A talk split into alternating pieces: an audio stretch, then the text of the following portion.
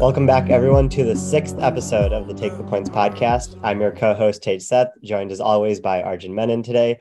Where we're we're doing something that was inspired by Kevin Cole's podcast with Josh Hermsmeyer about a month ago, um, where we're doing football takes that could get us canceled. So I'm half excited to say these, but also not super excited for the backlash that will come from some of these. Uh, Arjun, how are you feeling about your your cancelable football takes? I'm I'm feeling um, pretty good about it. Actually, like I I spent pretty much a week trying to find the three best ones and and putting them together in my mind and doing a little bit of research on the side, seeing like you know some of the the points to back up my takes and honestly just thinking about how cancelable it would be. So pretty excited to hear my or to hear yours and then to talk through some of mine. But yeah, excited to jump into it.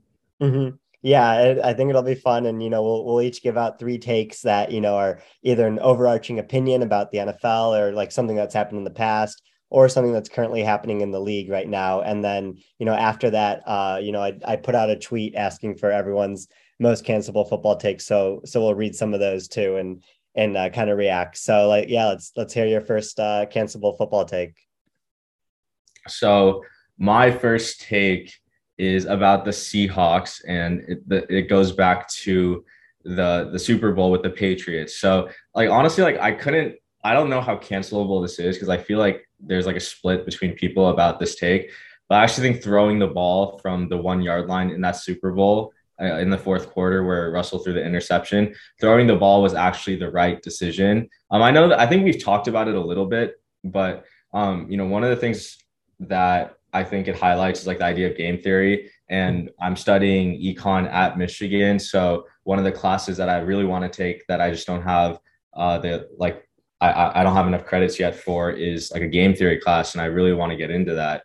But it was interesting that like, you know, once I got older and started understanding the decision more, I flipped my opinion on I thought they should have ran it from the one yard line when I was younger and I was stupid and I didn't understand much about football. And I was like, oh, Marshawn Lynch, beast mode, right? Like one of the best uh, short down yardage players in NFL history. But, you know, once you get older and you start understanding how football works, you kind of have an idea that maybe throwing the ball isn't wasn't the worst decision. It was actually the right decision. Now, obviously, the play call could have been better. Maybe throwing a slant where a cornerback could have jumped it easily, like Malcolm Butler did, wasn't the optimal decision. But one of the things that football analytics has found, and I think you wrote about it last summer by PFF, was um, as you add more defenders in the box, your EPA per pass goes up. Now, obviously, a shrunken field makes it a little bit tougher to throw the ball, but you can kind of mitigate that by running play action. And something I found was, or that is kind of in conjunction with your findings, is running play action with more defenders in the box also increases your EPA to EPA per pass as the number of defenders in the box increases as well. So I don't think the Seahawks throwing the ball from the one was a bad thing. Um, I think, you know, given the situation, they had a couple, they could have burned one play by throwing the ball, and then they could have ran it on third down if they really wanted to. Um, you know, throwing the Patriots off on second down, and then maybe the Patriots back off a little to give Marshawn some room on third down.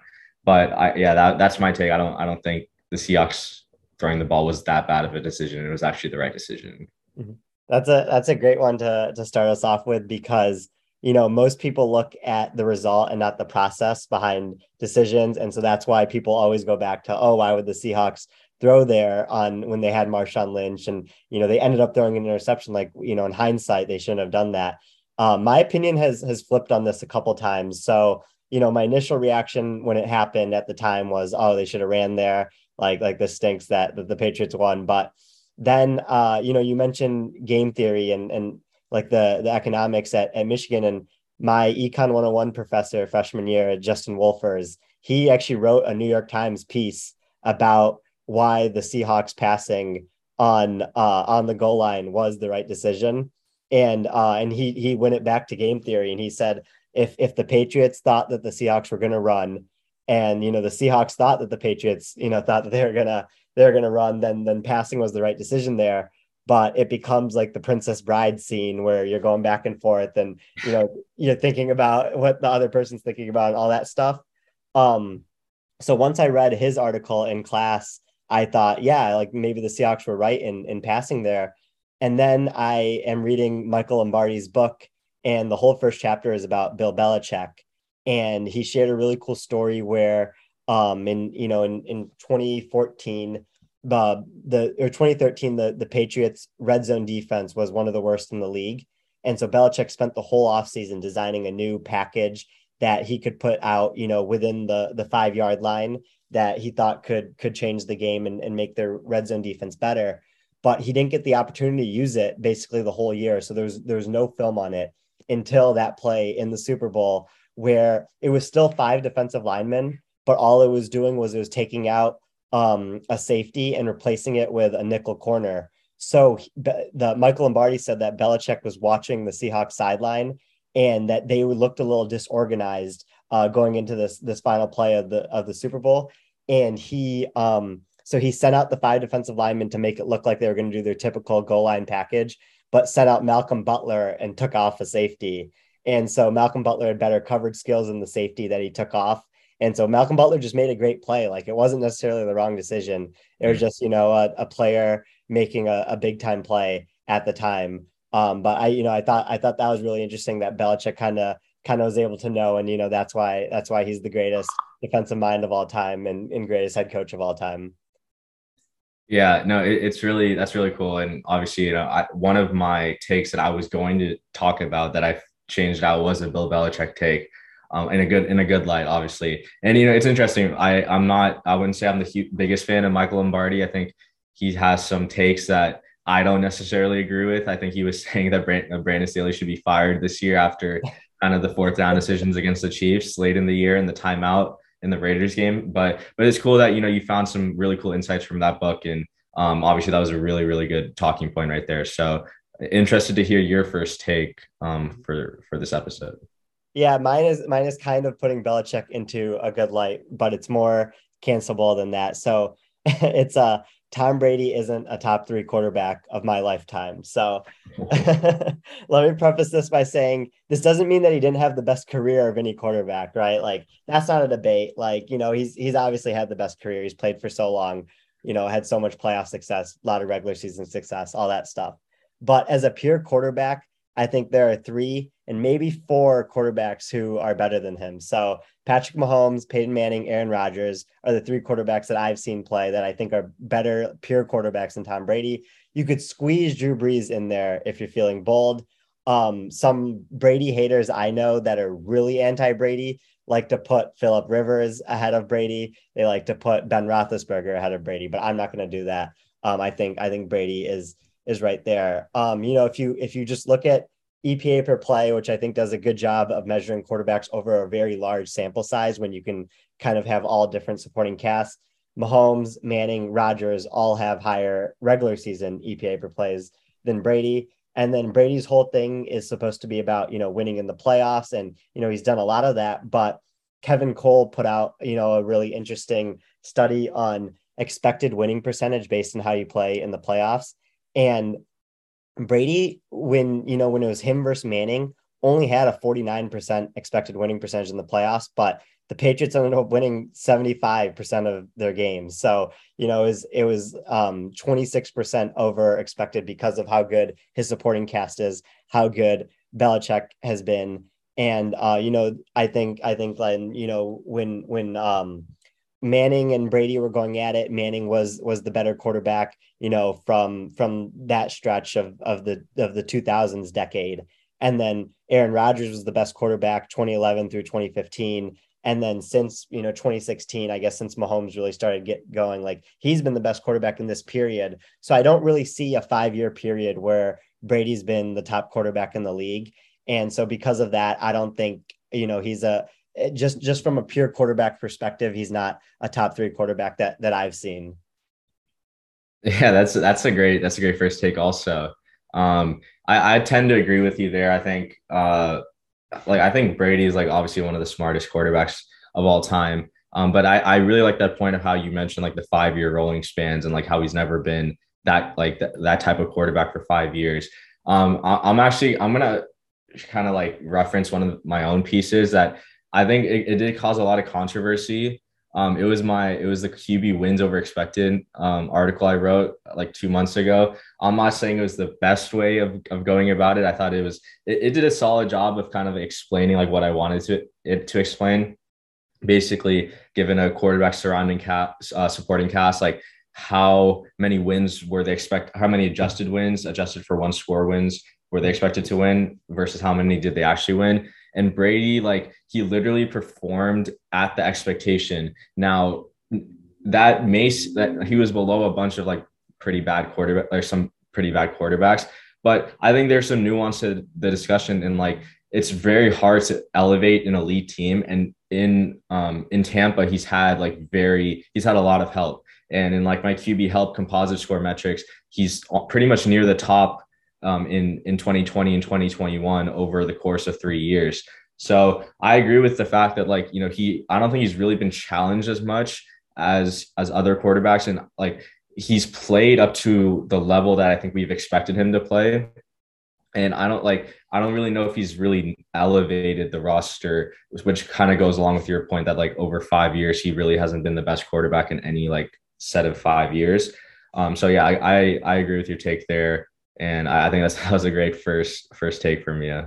Mm-hmm. Yeah, thanks. I'm I'm glad uh, it went over well here. I don't think it'll it'll go over well on Twitter if I ever were to tweet something out like that. Um, but yeah, no, the the point about the supporting cast is like kind of what got me thinking about this. Like, um, you know, Zak Keefer just did the Andrew Luck podcast, the six part series with the like that I thought was fantastic, and he had a really good point. He said when Peyton Manning sat out for the Colts one year, they went two and fourteen when Brady sat out for the Patriots, they went 11 and 5 with Matt yeah. Cassel, who was a career backup. Mm-hmm. And then Brady left the Patriots and they went 7 and 9 with the most COVID ridden roster in the league in 2020 and then made the playoffs with a rookie quarterback who was the who was considered the QB five in his draft class the next year after that. So you know, I'm sure Brady would have done well in the playoffs with the Patriots after that, but the supporting cast and the coaching has always been there for him. So that's why I just I just move him down my my rankings uh, you know, a little bit, little bit more than than most people. But enough about that. Um, let's let's hear your your second uh, cancelable take. All right, um, my second cancelable take very very analytics based. Um, I'm sure the film guys and and the old school guys will hate this one. Having a non-elite slash mediocre running back is actually more helpful to an offense than having an elite running back. Now, I think in theory this sounds kind of dumb, but this is the way I think about it. I think teams in general um, they kind of try to like compensate for the fact that like they have this like really elite rushing talent. And some like two years ago the the syracuse blitz competition i think the the competition topic was like the optimal pass run ratio. Um, mm-hmm. I, I didn't know how to code at that time and i, I know you and, and connor and uh, joey participated in that. And i think the end result like you guys kind of told me like there wasn't an outcome that really seemed like um, define like the optimal pass run ratio. So like I think because we know that passing is more efficient than running, on average, you want to be passing at a higher rate than you run the ball, especially on early downs. Mm-hmm. But I think having an elite running back can cause offensive coordinators to kind of like outthink themselves in the fact that, oh, we need to get this guy the ball 15 to 20 times a game because he's this quote unquote game changing back or he, he's an elite running back. And I think this take applies to not only the short run but in the long run as well. If you have a mediocre running back in the short run, you're more, more likely to pass the ball um, more often than not. And you look at some of the Chiefs teams, right? Like Patrick Mahomes, Kareem Hunt is, was a very good running back in his first two years. Obviously, you know, he's a kind of an asshole for what he did to that woman and why he got kicked off the Chiefs. But once they transitioned from like Kareem Hunt to uh, Damien Williams, Darrel Williams, Clyde Edwards Helaire, all these like mediocre running backs, they were still an elite offense. Tom Brady in Tampa was playing with Leonard Fournette, still an elite offense. The Buffalo Bills, elite offense with Singletary, because having these bad running backs kind of forced them to pass the ball more because these running backs wouldn't create anything on their own. So I think that's the short run part of it. In the long run, having an elite running back means you're probably going to have to justify paying him a higher percentage of the cap than if you paid a mediocre mediocre running back like a Ronald Jones or something for for the Chiefs, right? The the Browns for how analytically gifted they are, um, you know, they did pay Nick Chubb a sizable contract. They did pay Kareem Hunt a second contract, right? Like the, the Titans had to allocate a huge chunk of their um, or not a huge chunk, but like a decent sized um, part of their cap to Derrick Henry. So having these elite running backs kind of like makes teams think that they need to run the ball more often than they should in the short run. And then in the long run teams feel like they have to pay these running backs what they're worth because you know obviously like head coaches and offensive coordinators think higher of running backs than than analytics people do. So um, that's that's my second take. Mm-hmm. yeah this, this is a really good one and it's kind of a good way to think about like the the cause and effects of of certain stuff happening. And you know i think i think like you know when you when you kind of look at epa per play or you know yards per play or, or anything like that like the like when when the titans offense was was doing really well um their their epa per rush was 0.02 so they were you know about an average offense if they were to just run it all the time. Um but their epa per pass during that time was 0.22 so it was 0.2 you know points uh, over the the expected points added from the rush. And so even though like people were giving a lot of credit to Derrick Henry being the engine of that offense, it was really Tannehill, a good offensive line, AJ Brown, Corey Davis, Arthur Smith that were mm-hmm. all together in in like propping up the the Titans offense and everything. And you know, I think a lot of people will point to, oh, like they they were able to be successful because of the rushing success, because of the the play action and stuff. But you know, the the um the the run has been established for for years now. Like like teams will go into games just uh, prepared to stop the run to run fit. You know, in the first quarter. Um, you know when I when I used to talk to uh my the the football coach that that coached at at the high school that uh, I went to, he used to say all the time, he was like, "Oh, our, our game plan in the first quarter is to stop the run, and like it's okay if we get beat by the pass." So that's just how I've been doing it. That's how I've been taught my you know my whole career or whatever. And so, you know, it, it got me really thinking about how other coaches really approach it. And I've noticed that, you know, teams will want to run fit in the first quarter of games just to kind of set the tone.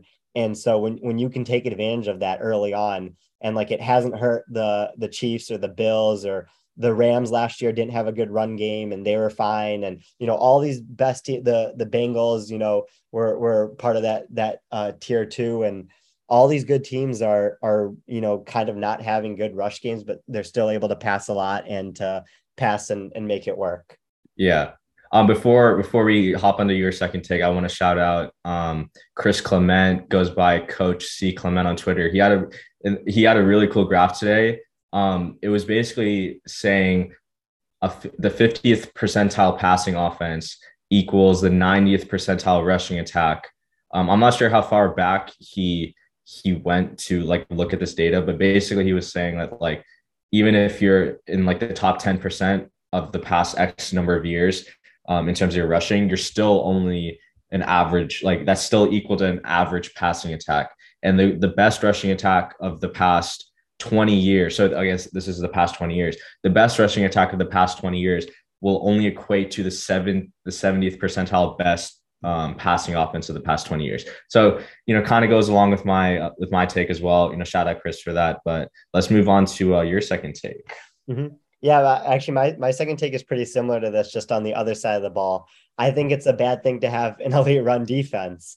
So, so you know, I mean, by saying this, like this is not saying that you shouldn't try to have a good run defense or to to avoid having a bad run defense because you know when you have a bad run defense you know there's there's a lot of problems that can stem from that. But if your run defense is too good teams will stop running on you which becomes beneficial to them just because of everything we talked about with passing becoming uh, more efficient than rushing. And so the the bucks run defense i think is the best example of this. So they were too good last season. Teams had a 9.1 pass rate over expected against them on early downs. And Washington was the second closest with a 4.9% pass rate over expected against them. So Tampa's rush defense was so good that teams were basically passing on them double what it was of the second place. In 2020, it was a similar story with Tampa where they had a 7.2 pass rate over expected against um, and then Atlanta was second that year, you know, with Grady Jarrett playing at a very high level that season. Teams didn't want to run up against him also. And so, you know, they're, they're passing a lot more against them. And so when, when teams, you know, feel like they have to pass against you more often, um, they'll, they'll do it. And, and in the aggregate, they'll be more efficient uh, overall against, against your defense.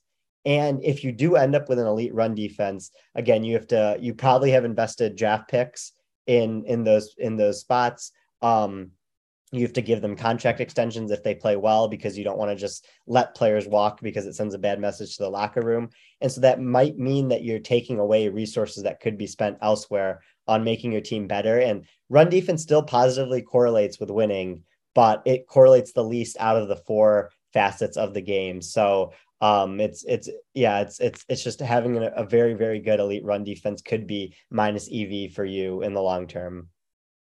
Yeah, that that that's um, I, I think the the whole I think the whole argument is correct. I, I'm curious. This is like I, I'm not sure how cancelable this is actually though, because uh, I feel like this is like a common idea, maybe maybe uh, just among analytics people. But but I do agree that like in the long run, like over the course of a season, sometimes having a like too too good of a run defense is is negative EV. Um, but you like you don't want to have like a Chargers run defense mm-hmm. where it's like I think the the issue with run defense is like if it's elite, you're going to be thrown the ball's going to be thrown against you more, and that's that's going to be tough to stop because like most passing attacks are are positive EPA. But the run like run defense, if you have an elite offense, you want to have them on the field as much as possible because they're probably going to be adding points like every like almost every single drive. But if you have like a run defense that is such a negative to the point where they can't stop the run. So, and I know time of possession is, is a really bad stat to measure any type of efficiency. But if your run defense is keeping your offense off the field for a, like a longer amount of time than normal, then that's also more negative EV, in my opinion, than having an elite run defense. Like if you can't stop the run, obviously that's worse than than being able to stop the run. Um, but I think like that kind of trade off it's a really interesting topic that I think maybe we should like be thinking about a little bit more um, because you you don't want to be on like the tail ends of the spectrum. I think you do want to fall right in the middle where like it's res- it's respectable enough, but um, it's not it's not too detrimental. And it's not too good to where it's like negative EV in the long run. Yeah, yeah, no, ex- ex- exactly, and that's a great point. Like the like the charge, like if we use the Chargers as an example, like so they have one of the best passing offenses in the league, right? So they're they're you know passing offense since that's the most important thing in football right now the more games that the chargers play or the more drives that they have within each game the better chance that they are going to get to beat most opponents but when they had a, as bad of a run defense as they did last year that's how you get games like against the texans where rex burkhead runs for you know over 100 yards and the texans offense you know decreases the amount of drives that's happening hmm. and um and that, that's a thing like so decreasing the amount of drives that that happens in a game doesn't necessarily mean that the underdog wins more because you usually have to do minus ev stuff to decrease the amount of drives yeah. like running the ball but when you have such a bad run defense that it's actually plus ev to run the ball and you still can get a positive epa and positive success rate out of it then you know then you're doing both things you're decreasing the amount of drives increasing the amount of variance that mm-hmm. will hurt the chargers and you're you're still getting positive gains out of it. So yeah, you're right. It's a very it's a very tough line to draw, and you don't want to fall victim to a bad run defense. So it's obviously it's fine to have mm-hmm. a good run defense. You know, if it's just if it's just too good, you know, there's things that you can do like taking a defensive lineman off the field and replacing him with a, a safety or a, a slot corner or something, just to make sure that you can you can stop the pass as well if teams decide to to pass a lot on you. Yeah, um, and shout out shout out to Connor for the uh the underdog like the, the variance thing that you were talking about. I know we looked into that during the season. Um, all right, my final take. I'm gonna end us off with a bang. I want to hear your reaction immediately after. Patrick Mahomes is a system quarterback. Oh my god. no, no, no, no. I'm kidding. I'm kidding. I'm kidding. I'm kidding. I remember I, I was joking with my friends after his MVP season, and I was and they they thought that that was stupid also. Um, but yeah, that's that's not my last take. Um, okay, yeah. yeah, I I had to I had to include a Bengals take in here, and it's not it's not really a Burrow take; it's a offensive take. Mm-hmm. If the Bengals selected Penei Sewell over Ja'Marr Chase, they wouldn't have made the playoffs. Um, I think okay, so one of the things that we're we've been doing at PFF is kind of like really diving deeper into these the ideas of like weak link units. Mm-hmm. Um, so secondary and O line, like those are the two big units where it's like you're only as strong as your weakest link because your weakest link is going to get targeted repeatedly over and over by defensive coordinators, especially in the playoffs. Um, but my reasoning for for why the Bengals wouldn't have made the playoffs if they drafted Sewell is like, first of all, they already had Jonah Williams and Riley Reiff at tackle, so he would have probably been slotted in as a guard. And you know, he Penei's a pretty big guy, right? He's like 6'6, uh, 330, right? Like he has the weight to play guard, but he's obviously much more his value is higher on the outside. So he would have been playing completely out of position at guard. Second, you know, that doesn't, you know, the Bengals starting him at guard doesn't decrease their weakest link, right? Because he wouldn't have, he probably wouldn't have been their weakest link. It would have been like uh whoever their right guard was. I think Jackson Carman Jackson or like Carman. yeah or Jackson Hakeem Adeniji, or like Trey Hopkins at center. Like he's, mm-hmm. he's average, probably a little bit below average. But the, the point I'm trying to make is like the Bengals are so reliant on, on explosive plays, right? And Chase is like one of the most explosive, if not, if not the most explosive deep ball receiver in the NFL. And even when he, even not in the deep ball, if he, he can take an intermediate um, thrown ball 10 to 19 yards and take it to the house as we saw against the Chiefs and against the Ravens.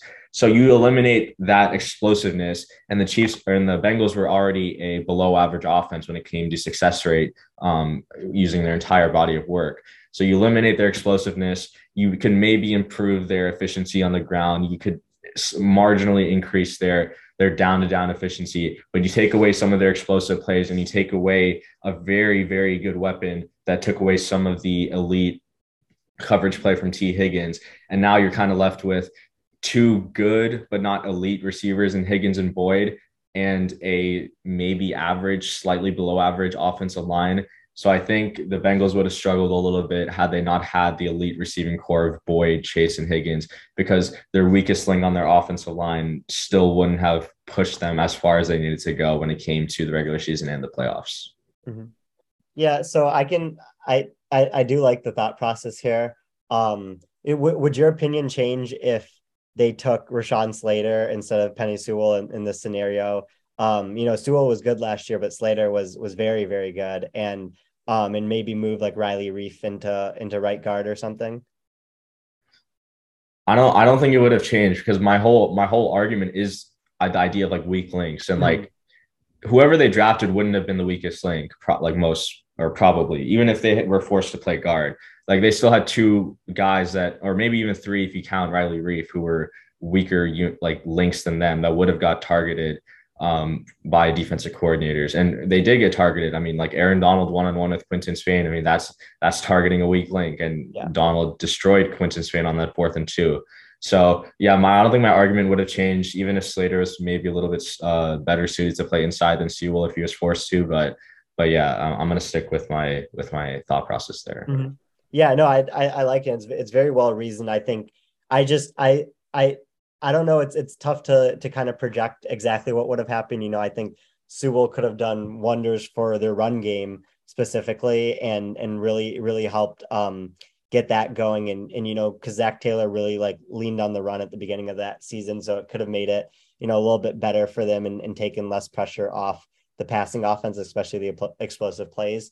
But I think Tee Higgins is is that good where he can be a wide receiver one now in the league. I think Boyd and Uzomah are both second and third receiving options. And if you know the Bengals didn't take Chase because they had other plans at receiver, like they signed Corey Davis in free agency when he was available, or signed Kendrick Bourne or or Will Fuller, or you know those those types of players, or you know one or two of those guys then maybe they they would have had you know a comparable unit. But yeah, Chase is that good where him alone might have been the reason why the Bengals were were able to get into the playoffs last year. So so I I, I do see where you're where you're headed from there.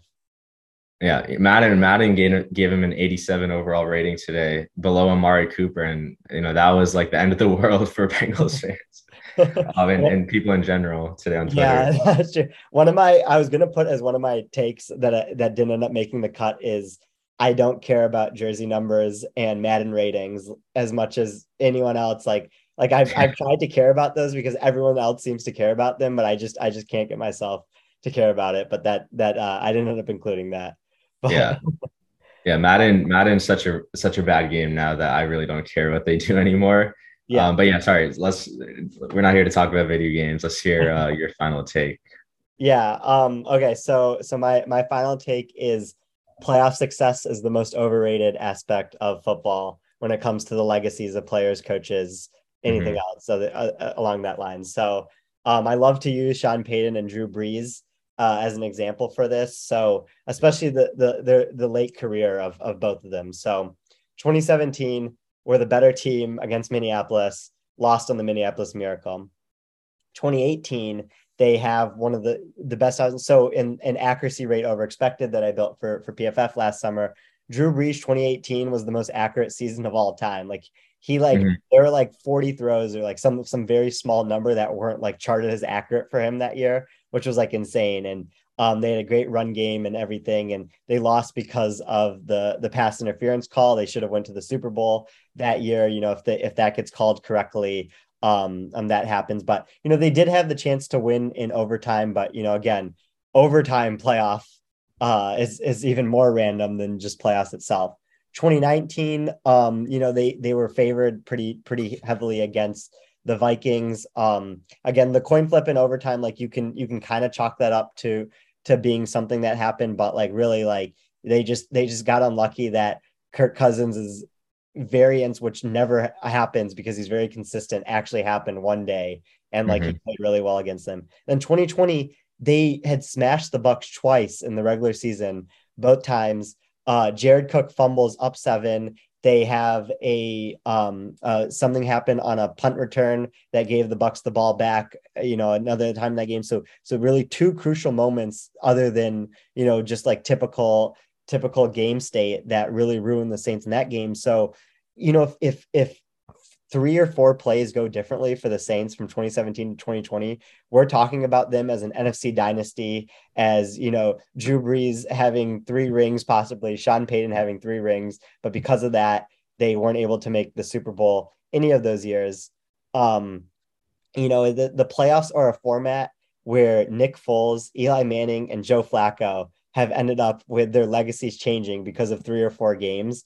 And so I think that's just like a good message for for how fluky it is. And then on the flip side of that, Peyton Manning and Aaron Rodgers, you know, are both amazing. You know, like I mentioned earlier, like the two two two of the three best quarterbacks in my lifetime, and they've had some really bad luck in the playoffs. So I think when when people bring up things about like Lamar Jackson uh, not performing well in the playoffs or Joe Burrow going to the Super Bowl in his first year and everything. It's just it's so blown out of proportion because the best team in the playoffs wins, you know, 60% of the time or less, which is not a good indicator of of legacy. Yeah, that, that's such a good take. And the, the Saints for years have been my um like my second favorite team that I root for because uh, Drew Brees was a former Charger and I love Reggie Bush growing up. So it was always tough to see like this team would always dominate the regular season. And then when once it got to the playoffs, just this random shit happened every single year. Mm-hmm. And like like I would have loved to see Sean Payton versus Bill Belichick in 2018. Like at, at Brees's peak, like that might have been, you know, Alvin Kamara was was um and Mark Ingram were, were playing really well that year. Michael Thomas was playing really well. Like that would have been one of the greatest chess matches we've probably ever seen um in in NFL history in the Super Bowl. I think so. I think Mike Lopez from the NFL office did a study on this. Like the the NFL and I, I I'm trying to find the post right now, but the NFL like the the best team doesn't always win, mm-hmm. right? Like and he I think he compared it to the NBA and the NHL where like the team that's like favored or the team that's like better in power ranking like tend to win more often in the NBA and NHL than the NFL. And you're right, it's just like variance can happen on, in any given game. And so if if we're attributing playoff success to to players, then we should be talking about like what actually happened. And like sometimes a player can get hot and go on a three or four game streak, like Nick Foles did. Um, but sometimes they just get unlucky, like Drew Brees did. And I think that's a very good point that you brought up. That you know we shouldn't we shouldn't be talking about playoff success when mentioning legacies. Obviously, obviously it matters a little bit. Um, but what, when you're comparing Eli Manning to Philip Rivers, you know Eli Manning never led the league in EPA per play in any any single year or any like stretch of years. And the Philip Rivers for a long time was a top five quarterback. Eli Manning was like barely top 10. So, you know, I, I know I make a lot of references to to Chargers players, but that's because like there are a lot of legacies from them that were tainted because of um, a lack of playoff success. Mm-hmm.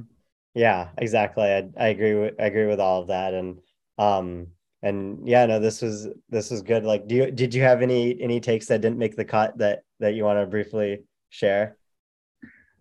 I had one um, that the, the Patriots' success was should be more attributed to Bill Belichick than Tom yeah. Brady.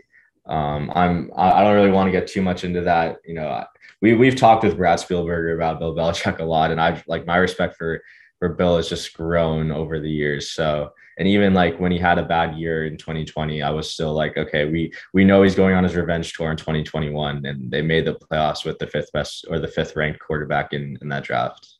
Yeah, yeah, I'd, at work the other day, I uh, I was talking to a friend about like how much I how much respect I have for Bill Belichick, and a guy I've never met before like turned around in his chair, and he's like he's like I hate Bill Belichick. He's like Spygate, Deflategate, Tuckgate, and I was like I was like first of all I was like Deflategate he probably didn't have anything to do with, and like was kind of like a weird situation anyways. Tuckgate isn't anything that he did himself. Like it was just a bad call by the refs. Like you can you can say Spygate, it, attribute that to him, but but all your other points are are invalid. So mm-hmm. um, so hopefully hopefully that guy wasn't a uh, a, a, senior manager or, or anything, or, or, you know, it was an undercover boss situation. But I had to I had to spread the Bill Belichick gospel there. Yeah. But, um. Yeah. No. My uh. My my takes that didn't make the cut. Um I was was kind of similar to one that was mentioned on Kevin Cole and Josh Myers uh, you know, cancelable football takes podcast where I said head coaches should have a game manager to do fourth downs, timeouts, challenges, all that other stuff because they have so many things to do on a week to week basis that it's very hard for them to to get a hang of of the rest of the stuff. And we've seen that with Sean McVay, Kyle Shanahan, all those other types of coaches, Andy Reid um, who who are just really really good football coaches, but but they they don't know how to do that stuff well. So if someone were to just manage that and practice that, um, that would be a lot better for them. But yeah, no, um, a lot of fun to to share these. Um, we'll we'll uh, we'll now we can do our our uh, tweets where where we read off some of the replies that that people have sent about cancelable football takes. So so let's go into that.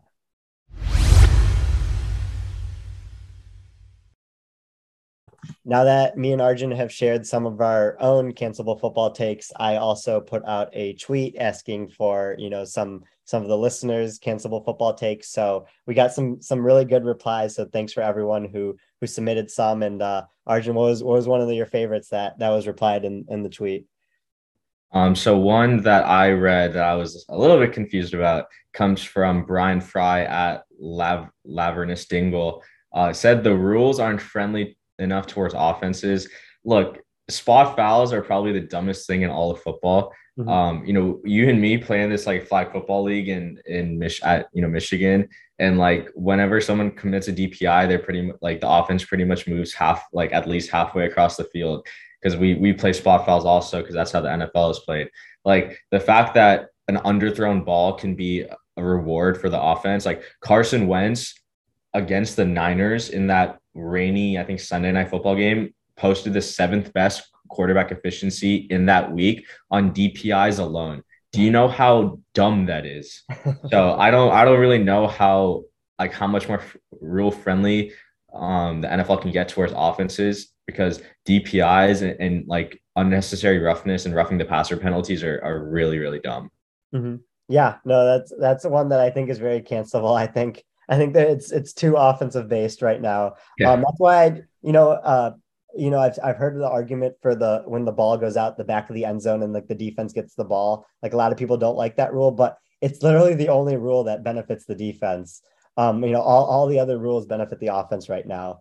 Um, so so I, I don't know about that one, but um, Jackson Hampton, uh, you know, at J Hampt Analytics, uh, he he gave two good ones. I thought when he said when run well, the triple option is the most aesthetically pleasing offense, which is true. Like, you know, it's it's very like I, I see why coaches want to call runs when like they work out because you know runs that are very well blocked and well schemed are so aesthetically pleasing to watch more so than passing plays that end up doing well, uh, even though they're more efficient. And then this one I don't know about. Um, he said due to the fact it made Aaron Rodgers uh, take his play to the highest level in years out of spite, the Jordan Love pick was actually good. I, I, I don't think Rodgers was uh, playing well out of spite. Um, you know, I'm sure he could have found some other things to motivate him when he was in his slump for a couple of years before the pick. I think it was just he took a year to get used to the LaFleur offense, and LaFleur has been very helpful to him. Um, you know, for for his for the rest of his career so far. So, yeah. Yeah. Um, I don't. When when did Aaron Rodgers break up with Danica Patrick? It was in 2021, I think, right, or something, or oh, 20 before then.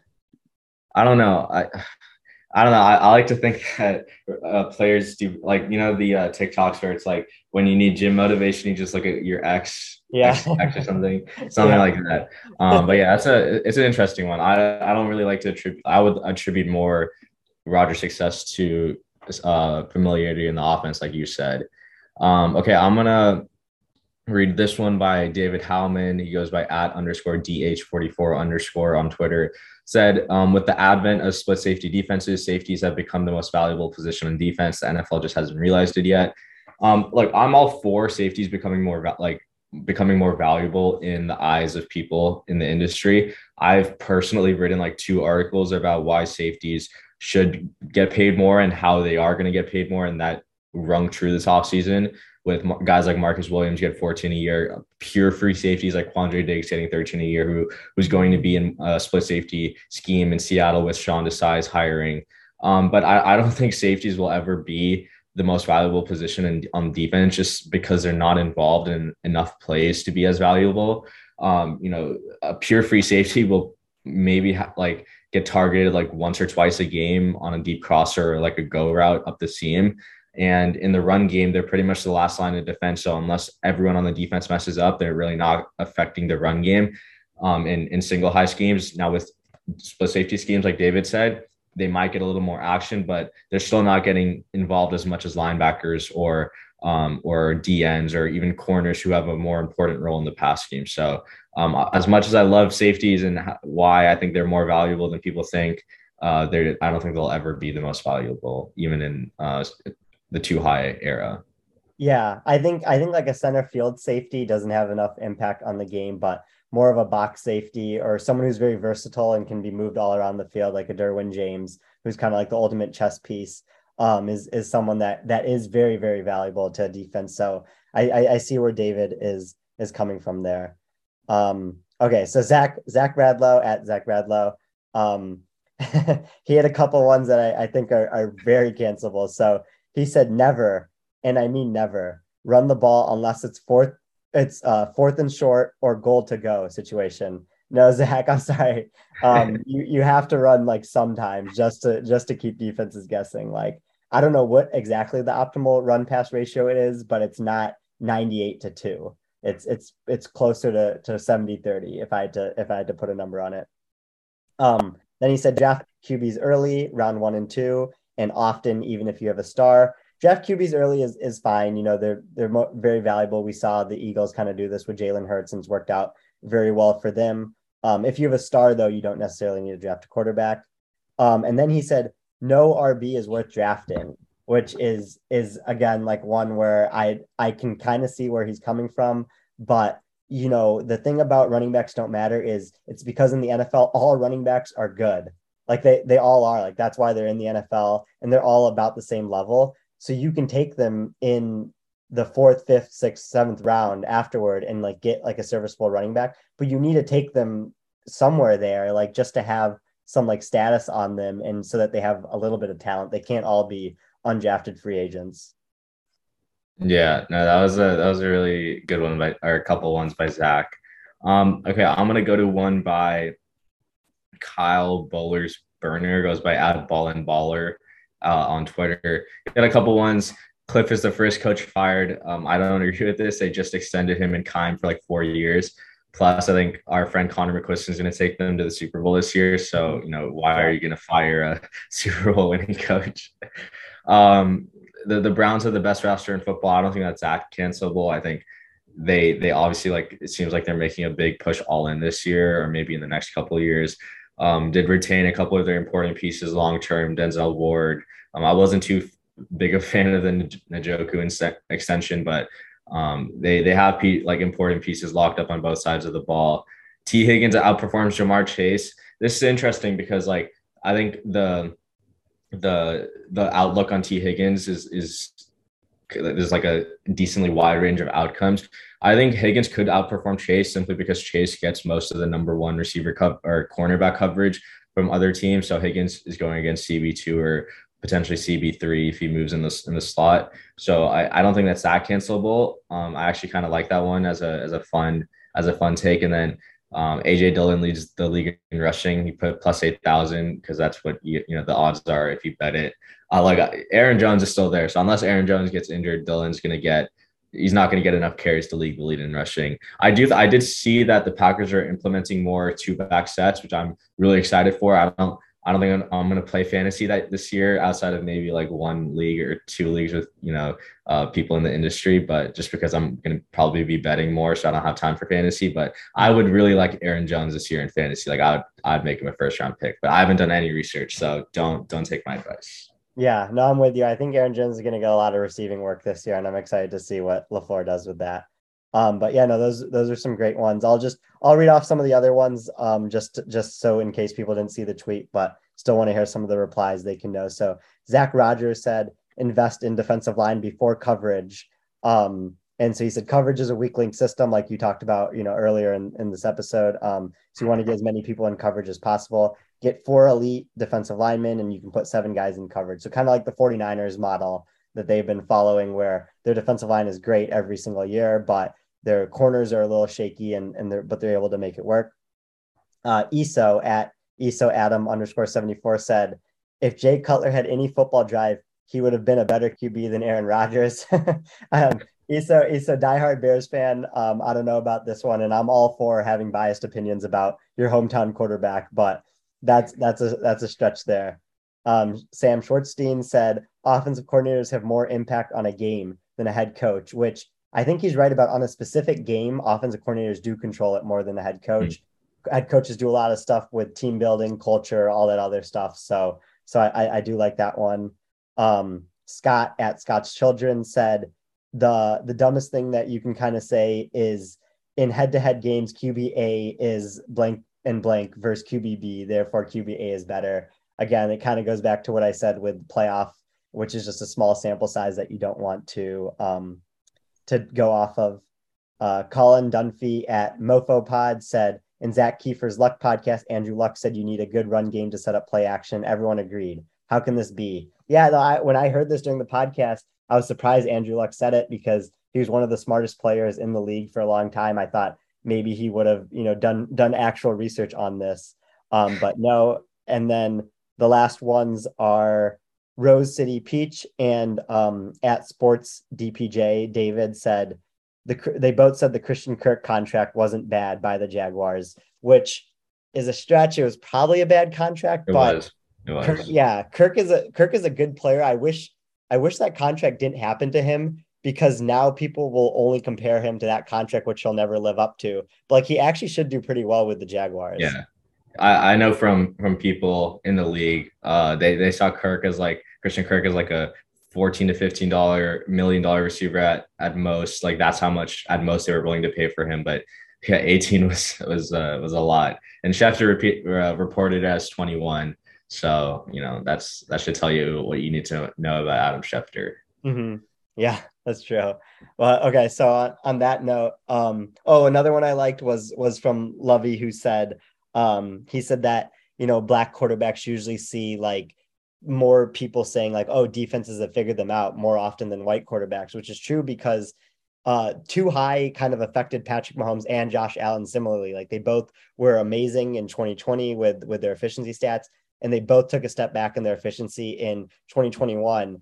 And Mahomes got more of the oh defenses have figured them out than Josh Allen had. Lamar gets that a lot, um, you know, with defenses figured out, even though that's not true. So I think that's that's something that that people have to watch um, for for biases.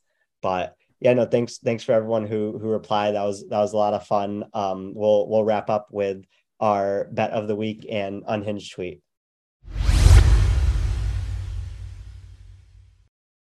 So now we'll be transitioning from cancelable football takes to our weekly bet and weekly unhinged tweet. So to start off for the bet, Um, you know, I I I'm all in on Rashan Gary this year.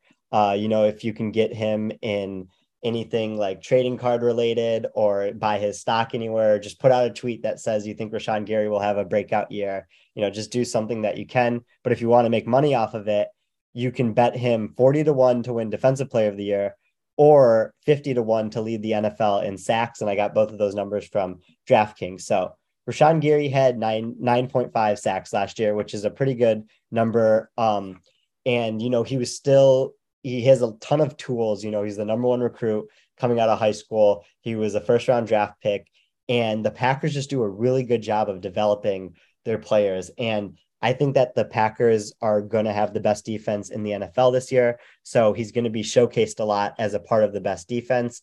And, you know, Jaire Alexander might be the best player on their defense, but he might not have the counting stats that Rashan Gary ends up mm-hmm. getting because it's easier to measure edge rushers. And, you know, I think he could take a huge leap in the sack department this year. Um, you know, he had a 90.8 PFF pass rushing grade last season. So I could see him, you know, get up to 13, 14 stack, uh, sacks because that defense is so stacked. So I'm I'm buying all Rashan Gary stock that I can this year, and and that would be the the bets to do it. Yeah, I love it. Um, the the interesting thing about Gary is like this was like his first season where he was really an impact player throughout the course of the season. He started all 16 games, or he missed one game, but he started every game that he played in. Um, one of the things that I worry about with with players like Gary is like once you increase their snaps, like how does that affect their efficiency? Mm-hmm. And he was out like he had his most efficient season in the in the season where he got the most snaps. So, you know, as a real full time player and probably edge one in this defense, I am really excited to see how um you know how he does. And the, the good thing about the Packers defense, we actually talked about run defense earlier in the episode. Like the, the Packers made sure to address their run defense woes, dr- drafting Devonte Wyatt in um, it, and Quay Walker in the first round, two Georgia players on probably the one of the best defenses in college football history to uh, try and attack some of their weaknesses in the run game on defense. And so, how this affects Rashan Gary is if they have a better run defense, it's going to put them in better situations um, in terms of like expected pass. Like the defense is going to be in more expected pass situations. So mm-hmm. Gary won't have to worry about maybe like third and shorts where he has to worry about play action and the run and uh, like a standard drop back. He'll instead just have to worry about getting after the passer on, on third and longs more often. And I think Packers in general, because they're a pretty good, like they'll have a top 10 or at least above average offense. Uh, defenses or offenses will be passing against them more often than not. So I really like this pick, and um, you know I'll definitely put some put some money on it when I go back to Michigan in a couple weeks. Mm-hmm. So um, now we're gonna move to the unhinged tweet.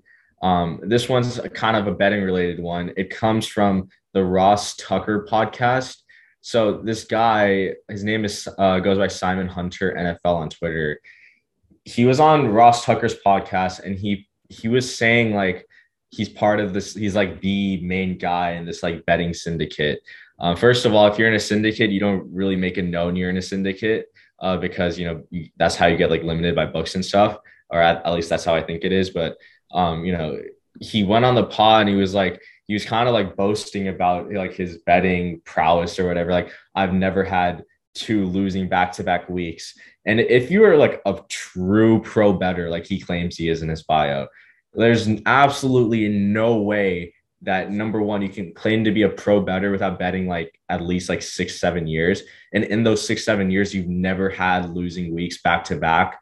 Like that is like you're practically like insanely rich at that point if you have if you've never lost back to back weeks. Um, and he got absolutely flamed by a ton of people on Twitter. Uh, Joey Knish, who I, I believe is actually a Lions fan, yeah. Uh, but he he quote tweeted it and he was like, "The only betting syndicate this clown has ever worked for is these nuts. Never had back to back losing weeks during an NFL season. LOL, sure, buddy. And I've never lost a bet on the Lions." and I was like, this, that was like one of the greatest replies I've like or coaches I've I've ever had. But but yeah, and, and the funny part is some some guy went into um the, the uh, Simon Hunter, who, who I'm talking about, his his Action Network and Action Network is like an app where you can track your bets and mm-hmm. stuff.